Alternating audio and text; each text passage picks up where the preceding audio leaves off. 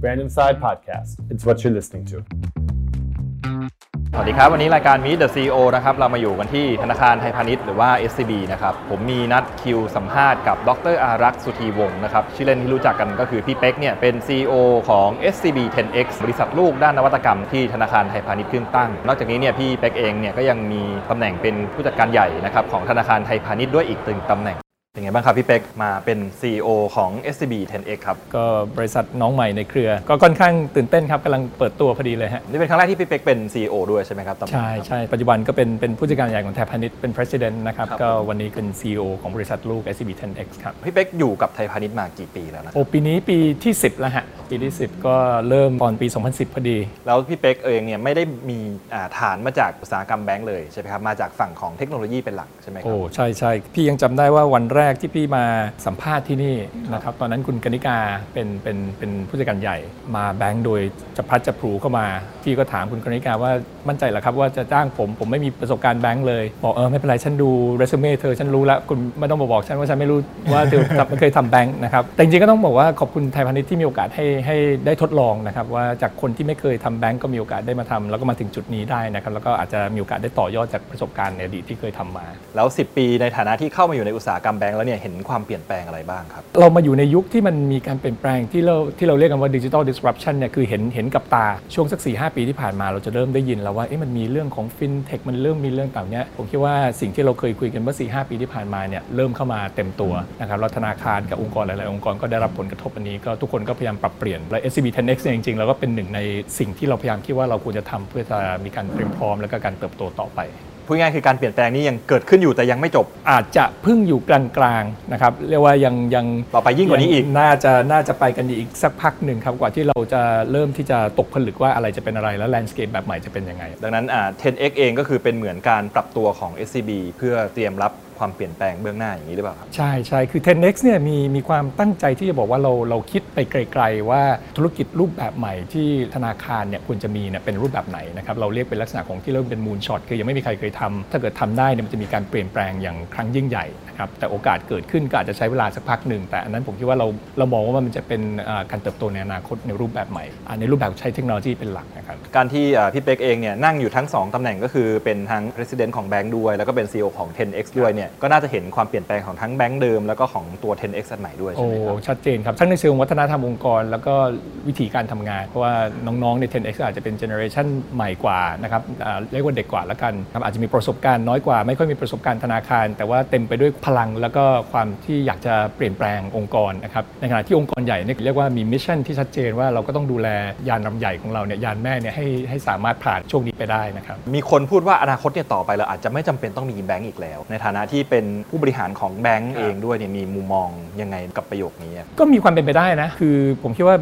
อย่างที่หลายคนพูดคือ banking คงยังมีอยู่ แต่ตัวแบงก์เองคือคนที่เป็นการให้บริการเนี่ยอาจจะไม่จำเป็นต้องเป็นรูปแบบที่เรารู้จักกันในวันนี้ วันนี้เราจะรู้จักคำว่าแบงก์ในฐานะที่ไปสาขาเราเห็นมีป้ายมีอะไรทุกอย่างอีกหน่อยหลายๆอย่างอาจจะเกิดขึ้นบนมือถือของเรา แต่ธุรกรรมธุรการที่บริการเนี่ยที่เราเรียกเป็น banking service เนี่ยก็อาจจะเกิดขึ้น องค์กรที่จะให้ผมคิดว่าก็อาจจะเป็นองค์กรแบงก์เองก็อาจจะไม่ได้เรียกว่าแบงก์แต่จะเป็นเทคโนโลยีคัมพานีที่ทำธุรกิจทางด้านนี้นะครับตัวเราเองในฐานะที่เป็นธนาคารที่เรามีฐานลูกค้าที่มีความไว้ใจเนี่ยก็คงปรับเปลี่ยนกันไปด้วยนะครับจะเรียกเป็นอะไรผมคิดว่าอาจจะเป็นแค่ชื่อ แต่ว่าเป็นไปได้มากว่าธุรกิจ หรือสภาพของความเป็นแบงก์วันนี้อาจจะไม่ไม่หน้าตาเป็นอย่างนี้ในอนาคตนะครับหน้าที่ของ SCB 10x เนี่ยคือการมองไปข้างหน้าใช่ไหมครัฮะบมองว่าโอเคแบงก์หรือบริการทาง banking ในอนาคตเนี่ยหน้าตามันจะเป็นยังไงเพื่อเตรียมตัวรับมือนะครับครับในฐานะที่ตัวของ 10x เองเนี่ยถึงแม้จะเพิ่งตั้งเป็นบริษัทลูก แต่ว่าก่อนอันนี้ก็คือเคยทำงานมาสักระยะหนึ่งแล้วนะครับ SCB 10x เนี่ยมอง อนาคตภาพอนาคตของแบงก์ยังไงบ้าง หรือมีวิธีในการหาลองผิดลองถูกยังไงบ้างครับคือต้องบอกว่าอย่างอย่างที่มาร์คพูดเมื่อสักครู่ครับคือเราเราทำอันนี้มาสักประมาณ 3 ปีแล้วนะฮะเราเราเริ่มจากครั้งแรกสุดที่เราคุยเนี่ยเป็น part หนึ่งของ SCB Transformation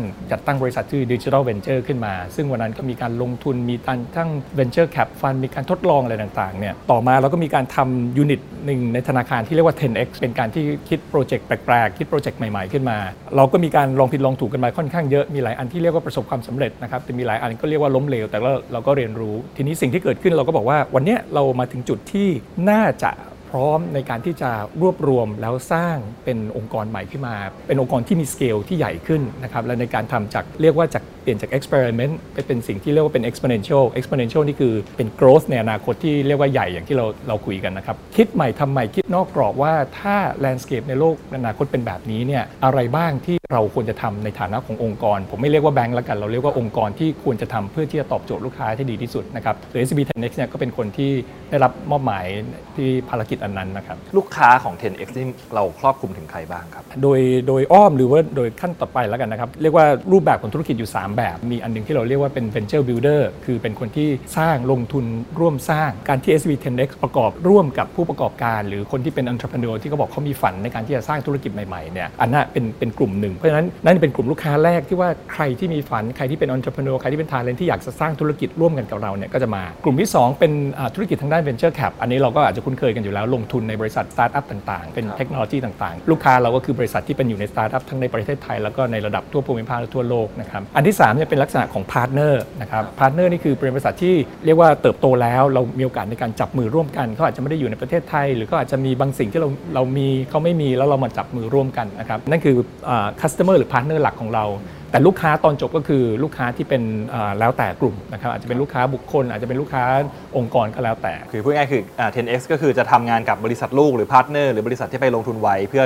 ส่งบริการไปยังลูกค้าปลายทางอีกทีใช่ใช่อะอยากให้พี่พี่แป๊กช่วยอธิบายนิดหนึ่งได้ไหมฮะว่าโมเดลของโอเคสตาร์ทอัพแบบเดิมที่ Venture Capital ไปลงทุนเนี่ยอันเนี้ยก็คิดว่าหลาย ๆ คนคงรู้จักกันดีอยู่แล้วใช่ไหมครับแต่ว่าโมเดลของคำว่า Venture Builder เนี่ยอันนี้มันมีความต่างจากการเข้าไปลงทุนแบบนี้ครับยังไงบ้างอันนี้อันนี้เป็นคำถามที่ดีนะครับเพราะว่าหลายหลายคนถามเหมือนกันว่าเอ๊ะแล้วมันมันเหมือนหรือต่างกันยังไง คือคือผมผมลองให้ให้ ลองอจินตนาการง่ายๆอย่างนี้ก่อนว่า ถ้าเราเห็นธุรกิจอันหนึ่งเป็นธุรกิจที่น่าสนใจนะครับยังไม่มีใครเคยทำเรียกว่าไม่มีใครใครเคยทำในตลาดเราแล้วกันเพราะมันคงจะมีใครสักคนทำในตรงหนึ่งของโลกนะครับถ้าไม่เคยทำเนี่ยเรามาร่วมกันทำ กับคนกลุ่มหนึ่งที่มีความฝันแบบเดียวกันอย่างเงี้ยเป็นการสร้างจากไม่มีอะไรเนี่ยเรียก venture builder ส่วน venture cap คือมีไอเดียอยู่แล้วเราช่วยต่อยอดผ่านเรื่องของเงินลงทุน ผ่านเรื่องของการเชื่อมโยงเข้ากับธนาคารนะครับอีกอันหนึ่งคือเขาเป็นบริษัทที่ใหญ่แล้วจับมือกันเพราะฉะนั้น venture builder กับ venture cap เนี่ยจะต่างกันตรงที่ว่า มีบริษัทหรือมีไอเดียที่ก่อกำเนิดขึ้นมาแล้วหรือยังถ้ายังไม่มีแล้วเรามาสร้างด้วยกันเนี่ยจะอยู่ในข่ายของ venture builder นะครับซึ่งซึ่งคนที่เข้ามาสร้างร่วมกับเราด้วยนี่คือสถานะเขาจะเป็นพนักงานหรือเป็นผู้ถือหุ้นหรือเป็นยังไงในในเบื้องต้นนะครับเราจะเราเราจะบอกว่าคุณเข้ามาก่อน ถ้าคุณมีความฝันคุณมีพลังที่อยากจะสร้างการเปลี่ยนแปลงร่วมกันเนี่ยคุณเข้ามานะครับเราก็จะดูแลในลักษณะของฐานะพนักงานก่อน มีเรื่องของเงินเดือนมีเรื่องของโบนัสอะไรกันตามปกติไปนะครับแต่พอไปถึงจุดหนึ่งเนี่ยจุดสำคัญคือว่าถ้าเราคิดว่าไอเดียเนี้ยจะสามารถต่อยอดเป็นบริษัท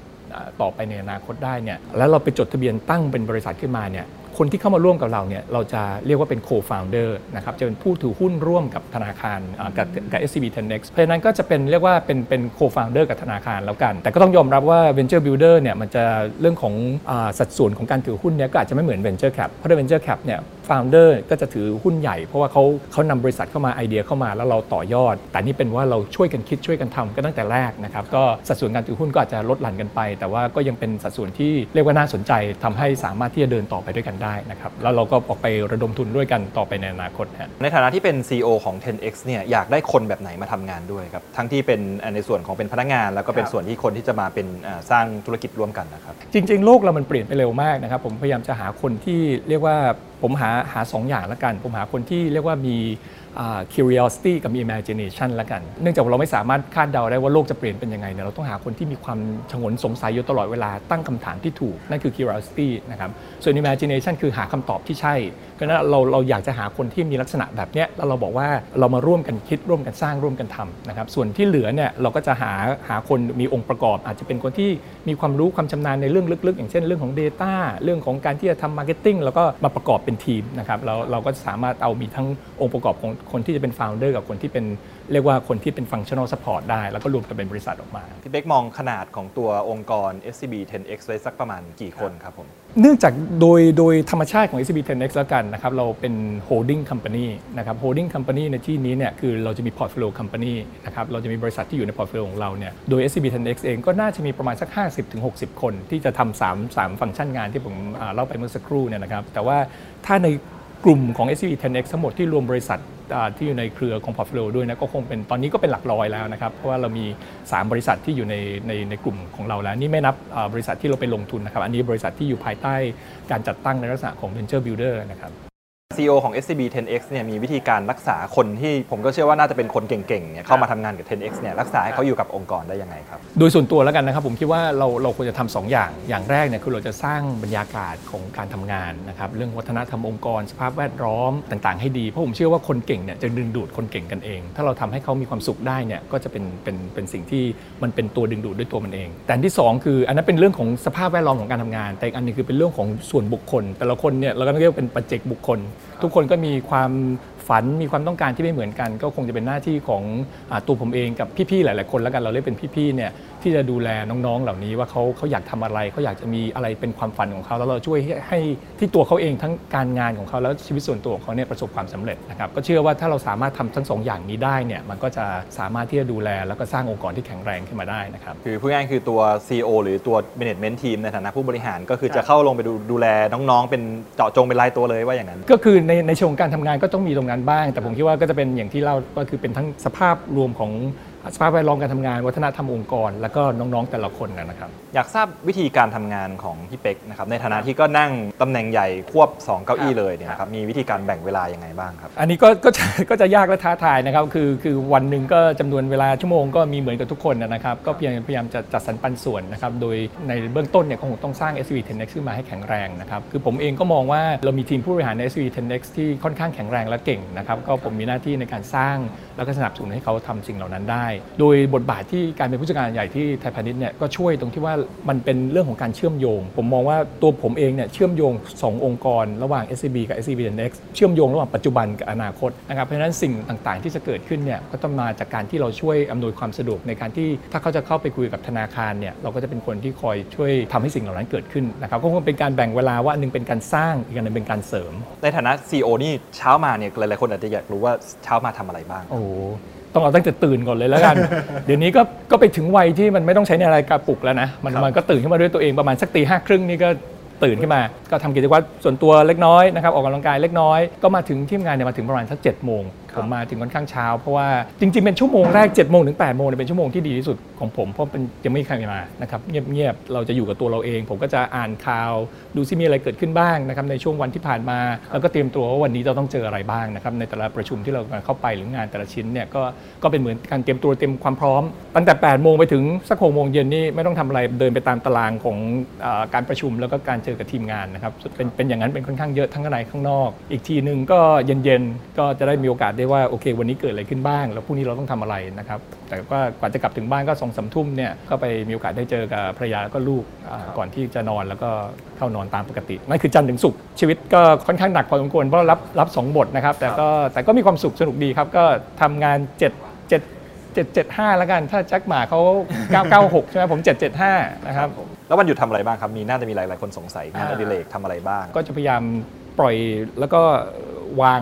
เรื่องของงาน เท่าที่เป็นไปได้นะครับบางทีมันก็มีพัวพันกันมาบ้าง แต่ก็โดยปกติแล้วเนี่ยวันเสาร์อาทิตย์ก็จะใช้เวลากับการพักร่างกาย พักจิตใจออกกำลังกายนะครับ ตอนสัก7จ็ดโมงครึ่งแปดโมงถึงสัก11บเอ็ดโมงเสาร์อาทิตย์เนี่ยผมจะออกกำลังกายกับเพื่อนๆ แล้วก็วันเสาร์ก็ส่วนใหญ่ก็จะใช้เวลากับครอบครัว ผมเรียกครอบครัวใหญ่ล้วกัน ตอนเที่ยงทานข้าวกับที่บ้านภรรยาตอนเย็นทานข้าวกับที่บ้านผมนะครับส่วนอาทิตย์นี้ก็เป็นครอบครัวเราก็ภรรยาแล้วก็ลูกสองคนก็ใช้เวลาทำกิจกรรมครอบครัวด้วยกันเป็นส่วนใหญ่ ก็ไม่ค่อยได้ตื่นเต้นมากนานๆที่มีเดินทาง แต่ช่วงนี้ก็อยู่อยู่ที่นี่เป็นหลักอะครับได้ข่าวว่าพี่เป็ก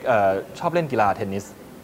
อย่างมาก เนี่ยครับไอ้เจ็ดครึ่งถึง 11เนี่ยผมก็เล่นอยู่แต่แต่ก็เล่นวัยนี้มันก็ไม่ได้มันมันเล่นได้ 3 ชั่วโมงกว่านี่ก็เพราะเพราะวัยนี้ยังมาลงไปนั่งคุยกันซะมากกว่านะครับแต่ว่าก็มีโอกาสได้ได้ออกกำลังกายบ้างเพื่อให้มันร่างกายมันยังแข็งแรงอยู่ เพราะว่าผมคิดว่าเรามาถึงจุดที่ว่าถ้ากายกับใจมันต้องไปด้วยกันนะครับแล้วถ้าเกิดไม่ออกกำลังกายไม่ดูแลเนี่ยก็ก็จะค่อนข้างลำบากเหมือนกัน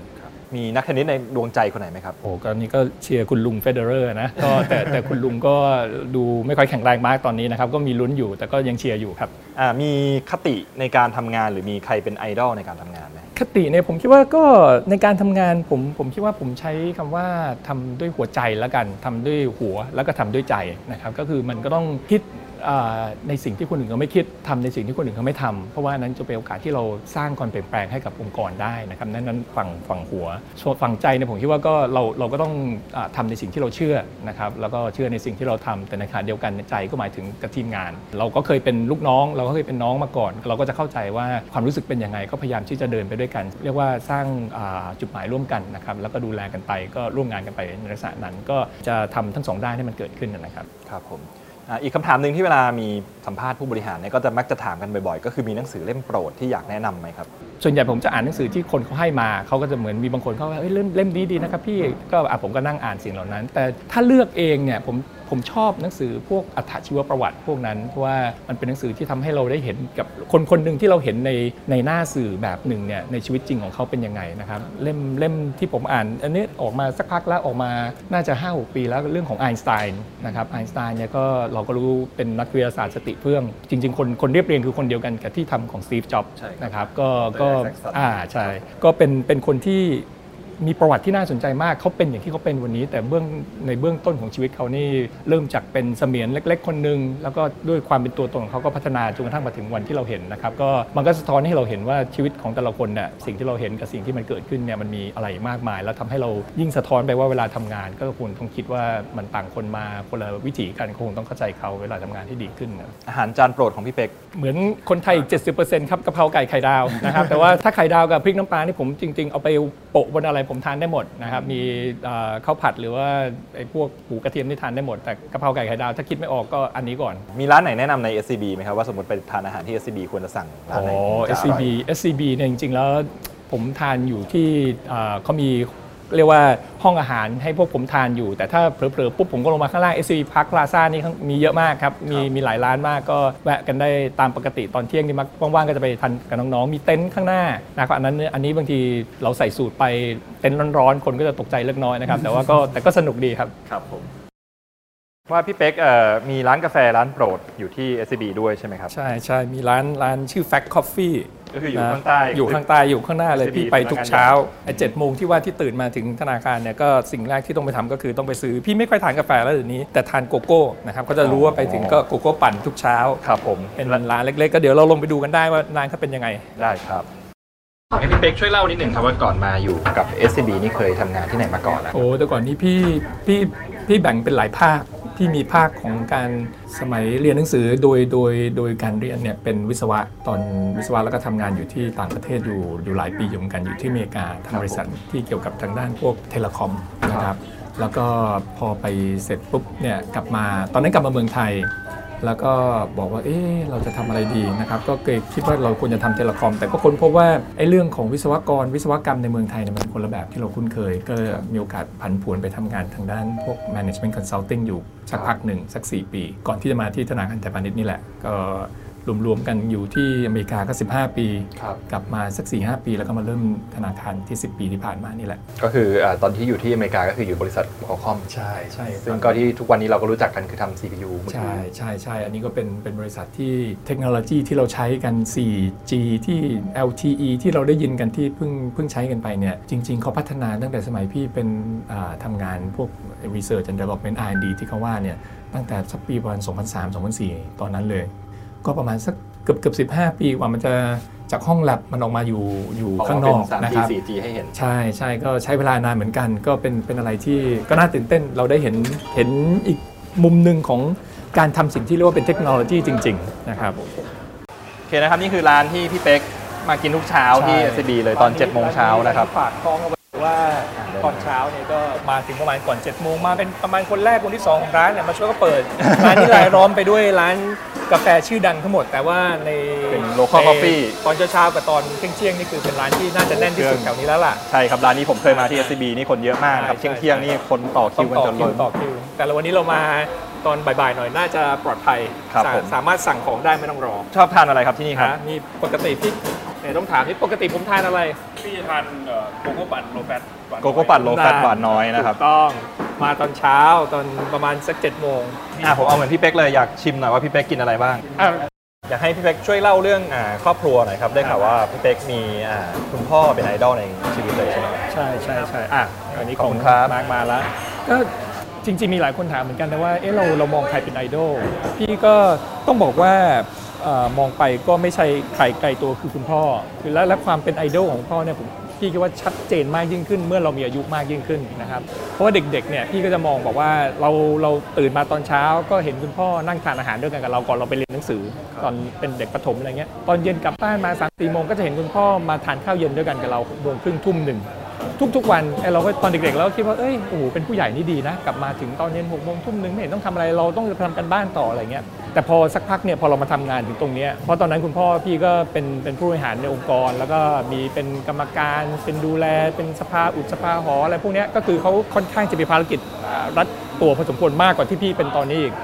ก็เลยบอกโอ้เขายังสามารถแบ่งเวลาต่างๆได้นะครับแล้วก็ในเชิงของชีวิตการทำงานชีวิตส่วนตัวอะไรต่างๆเนี่ยอันนี้พี่ยังไม่ได้แม้กระทั่งครึ่งหนึ่งก็เลยมองว่าเออเราอย่างน้อยเรารู้แล้วมันเป็นไปได้ในเชิงของการที่ว่าต่อให้เราภารกิจแค่ไหนเนี่ยถ้าแบ่งเวลาดีทั้งชีวิตส่วนตัวชีวิตครอบครัวชีวิตการทำงานเนี่ยก็สามารถประสบความสำเร็จได้นะครับก็พยายามต่อไปว่างั้นเถอะอีก บุคคลหนึ่งที่อาจจะไม่พูดถึงไม่ได้เลยก็คืออ่าหลังบ้านภรรยาอยากจะเล่าถึงอ่าอันนี้ ครอบครัว สักหน่อยได้ไหมอัครับนนี้คลิปนี้อย่าไปออกสื่อเยอะนะครับ เดี๋ยวเพราะเดี๋ยวเขาจะจะนั่นว่าเราได้ ไม่จริง ๆ คือมีพี่ว่างาน อย่างน้อยตัวพี่เองแล้วกันงานที่พี่ทำเนี่ยมันก็อ่าก็ค่อนค่อนข้างมีภารกิจค่อนข้างเยอะนะครับก็อ่าไม่ว่าจะที่แบงก์เองก็ดี SCB 10 X ที่เมื่อกี้เราพูดถึงกันก็ดีเนี่ยก็มีค่อนข้างเยอะ ปัจจัยหนึ่งที่สำคัญที่ทำให้พี่อาจจะมีโอกาสในการที่จะทำหลาย ๆ อย่างได้มากเนี่ยก็เป็นเพราะว่ามีที่บ้านนะครับทั้งภรรยาแล้วก็ลูกสาวสองคนที่ค่อนข้างเรียกว่าสนับสนุนให้พี่ทำหลาย ๆ อย่างได้ภรรยาพี่เองจริง ๆ แล้วเนี่ยปัจจุบันเป็นอาจารย์ก็ดูแล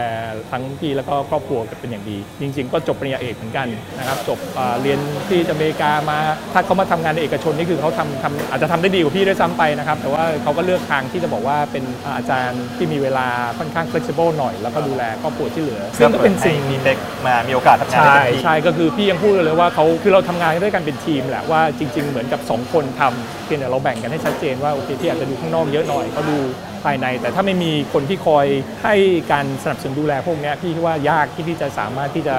อ่าทุ่มเทกับหลาย ๆ เรื่องที่ทำได้นะครับก็นั่นเป็นสาเหตุที่พยายามเสาร์ที่พยายามจะใช้เวลากับที่บ้านให้มากที่สุดก็ก็เท่าที่เป็นไปได้ กาแฟร้านนี้เป็นไงบ้างครับทานแล้วโอ้โกยโก้ปั่น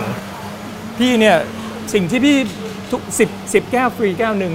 พี่มีบัตรฟรีเนี่ยพี่เคยนับดูบางทีพี่มีเป็น10บสใบอยู่ในกระเป๋าตังค์โดยที่ไม่รู้ตัว แล้วก็นั่งคูณไปโอ้นี่เราก็เราก็เป็นลูกค้า